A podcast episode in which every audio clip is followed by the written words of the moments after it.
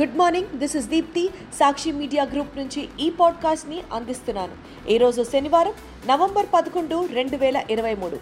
వార్తల ప్రపంచంలోకి వెళ్లే ముందు హెడ్లైన్స్. తెలంగాణ అసెంబ్లీ ఎన్నికలలో ముగిసిన నామినేషన్ల పర్వం. నేడు హైదరాబాద్లో మాదిగల విశ్వరూప మహాసభకు హాజరు కానున్న ప్రధాని నరేంద్ర మోదీ. వైఎస్ఆర్ జిల్లా వేముల మండల నాయకుల ప్రోత్సాహం మరువలేనని చెప్పిన ఏపీ ముఖ్యమంత్రి వైఎస్ జగన్మోహన్ రెడ్డి. విశాఖ మాన్యంలో గణనీయంగా పడిపోతున్న ఉష్ణోగ్రతలు. తెలంగాణలో అధికారంలోకి వచ్చిన 6 నెలల్లోపే బీసీల రిజర్వేషన్లు పెంచుతామని కాంగ్రెస్ పార్టీ ప్రకటన. గాజా సిటీలో ఆసుపత్రులపై గురిపెట్టిన ఇజ్రాయెల్ సైన్యం.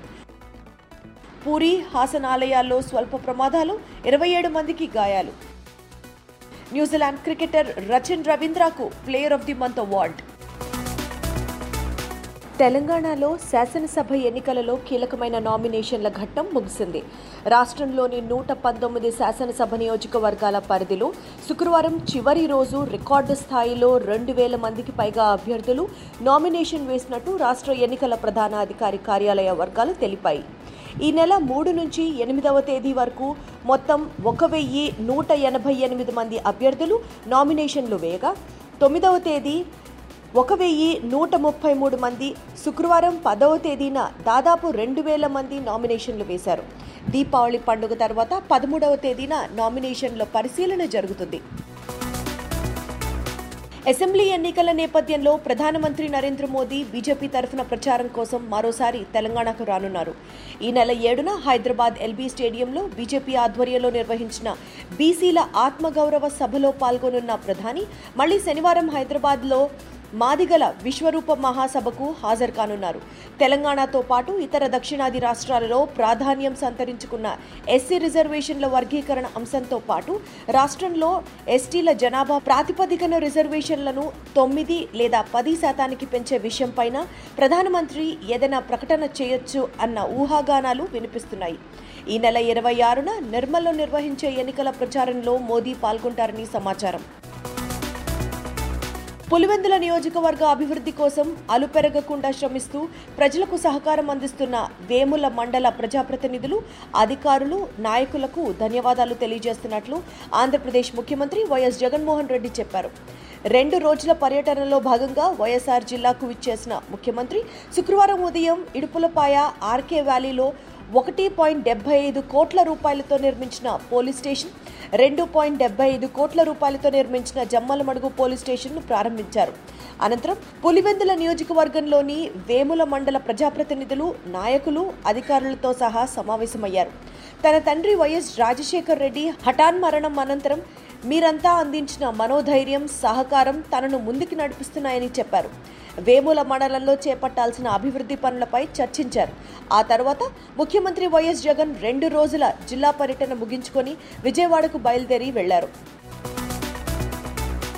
చలికాలం ప్రారంభంలోనే ఆంధ్రప్రదేశ్లోని విశాఖ మాన్యం ప్రాంతంలో చలిగాలులు ఉధృతంగా వీస్తున్నాయి. ఏజెన్సీలో ఉష్ణోగ్రతలు గణనీయంగా పడిపోతున్నాయి. శుక్రవారం చింతపల్లి వ్యవసాయ పరిశోధనా స్థానంలో 12.5 డిగ్రీలు, అరకులోయ కేంద్ర కాఫీ బోర్డు వద్ద 13.9 డిగ్రీలు, పాడేరు మండలం మినుములూరు కేంద్ర కాఫీ బోర్డు వద్ద 14 డిగ్రీల కనిష్ట ఉష్ణోగ్రతలు నమోదయ్యాయి.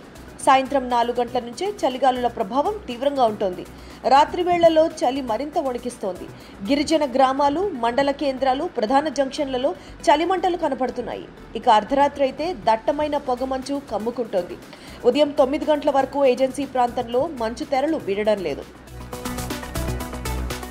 తెలంగాణలో అధికారంలోకి వచ్చిన 6 నెలల్లోపే బీసీల రిజర్వేషన్లు పెంచుతామని కాంగ్రెస్ పార్టీ ప్రకటించింది. కులగణన, బీసీ కమిషన్ నివేదిక ఆధారంగా రిజర్వేషన్లను పెంచనున్నట్లు వెల్లడించింది. స్థానిక సంస్థల్లో ప్రస్తుతం ఉన్న బీసీ రిజర్వేషన్లను 23% నుంచి 42% పెంచడం ద్వారా పంచాయతీలు, మున్సిపాలిటీలలో కొత్తగా 23,973 మంది బీసీలకు రాజకీయ ప్రాతినిధ్యం లభిస్తుందని తెలియజేసింది.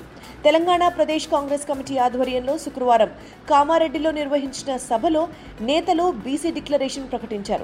ముఖ్య అతిథిగా హాజరైన కర్ణాటక ముఖ్యమంత్రి సిద్దారామయ్య బీసీ డిక్లరేషన్ గురించి వివరించారు. కర్ణాటకలో కాంగ్రెస్ ఇచ్చిన హామీలను అమలు చేయడం లేదంటూ తెలంగాణ సీఎం కేసీఆర్ తప్పుడు ప్రచారం చేస్తున్నారని సిద్దారామయ్య మండిపడ్డారు. హమాస్ మిలిటెంట్ల స్థావరాలను ధ్వంసం చేయడమే లక్ష్యంగా ఉత్తర గాజాలోని గాజా సిటీలో 4 పెద్ద ఆసుపత్రులపై ఇజ్రాయెల్ సైన్యం గురిపెట్టింది. హమాస్ కమాండ్ సెంటర్లు అక్కడే ఉన్నాయని, వాటిని ధ్వంసం చేయక తప్పదని తేల్చి చెప్పింది. శుక్రవారం తెల్లవారుజామునే 4 ఆసుపత్రుల సమీపంలో క్షిపణి దాడులు చేసింది. గాజాలో అతి పెద్దదైన ఆల్ షిఫా ఆసుపత్రి ప్రాంగణంలో 24 గంటల వ్యవధిలో 5 సార్లు క్షిపణులు ప్రయోగించింది. దాడుల్లో 19 మిలిటెంట్లు హతమయ్యారని, వీరిలో హమాస్ కీలక కమాండర్లు సైతం ఉన్నారని ఇజ్రాయెల్ సైన్యం వెల్లడించింది. గాజా సిటీలోని 4 ఆసుపత్రుల చుట్టూ ఇజ్రాయెల్ యుద్ధ ట్యాంకులు మోహరించాయి. ఒడిశాలోని ప్రఖ్యాత పూరి జగన్నాథుని ఆలయం, కర్ణాటకలో హాసన్ జిల్లాలోని హసనాంబ ఆలయాల్లో శుక్రవారం స్వల్ప ప్రమాదాలు చోటు చేసుకున్నాయి. 27 మంది భక్తులు గాయపడ్డారు. పూరి ఆలయంలో ఉదయం మంగళహారతి సమయంలో గేట్లు తెరవడంతో ఒక్కసారిగా భక్తులు లోపలికి చొచ్చుకొచ్చారు.